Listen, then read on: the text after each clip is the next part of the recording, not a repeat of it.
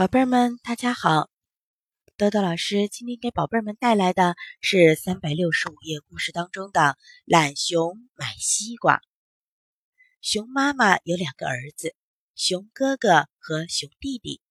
熊哥哥很懒很懒，熊弟弟呢也很懒。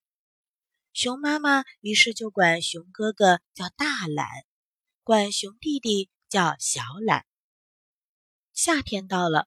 天气又闷又热，知了在树上不停地叫着。熊妈妈的小木屋里闷得都透不过气来了。小懒说：“要是吃个西瓜，那该多美呀！”大懒说：“对对，西瓜又甜又解渴。可是谁去买呢？”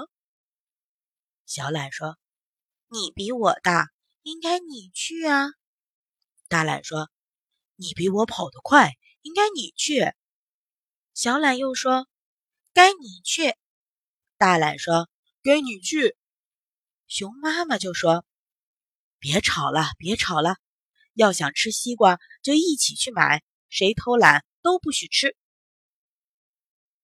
大懒、小懒都怕自己吃不着西瓜，只好一起走出家门去买了。他们走过绿色的草地。走过开满野花的河滩，来到山羊公公的瓜园。这个瓜园真大呀！地上爬满了绿油油的瓜藤，藤上结着又圆又大的西瓜。大懒说：“山羊公公，给我们挑一个最大的吧。”小懒说：“山羊公公，给我们挑个最甜的。”山羊公公捋了捋胡子，笑着说。行啊，行啊！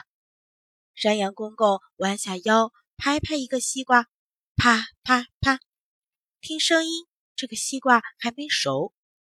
于是山羊公公又拍了拍另外一个西瓜，噗噗噗，听声音，这个西瓜熟过头了。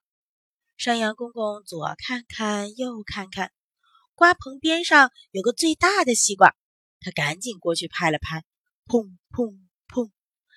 哎，听声音，准是一个顶甜顶好的大西瓜。付了钱，大懒抱起西瓜就走，才走了没几步，就哼哟嘿哟的喊了起来。他把大西瓜往地上一放，说：“这个西瓜挺沉的，不能光让我来拿。弟弟，该你抱一会儿了。”小懒不好意思再耍懒，皱着眉头抱起大西瓜往前走，才走了几步。觉得胳膊发酸，背发麻，也把大西瓜往地上一放，说：“这个西瓜挺重的，干嘛我一个人拿？哥哥，你来抱。”大懒说：“还是你抱抱。”小懒说：“不，还是你抱吧。”兄弟俩推来推去，谁也不肯再抱大西瓜。小懒不小心碰了碰西瓜，西瓜咕噜咕噜滚了几下。小懒拍拍脑袋，大声喊：“哥哥，哥哥，有办法了！咱们让西瓜自个儿跑回家去。”大西瓜没长腿，能自个儿跑回家去吗？大西瓜没长腿儿，可是它会滚呐！大懒一听，高兴极了。兄弟俩这就不争吵了，笑着滚起了大西瓜。小懒推一把，西瓜滚两下；大懒踢一脚，西瓜滚三下。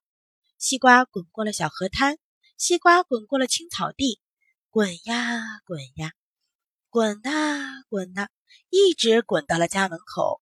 小懒喊：“妈妈妈妈，西瓜买回来了！”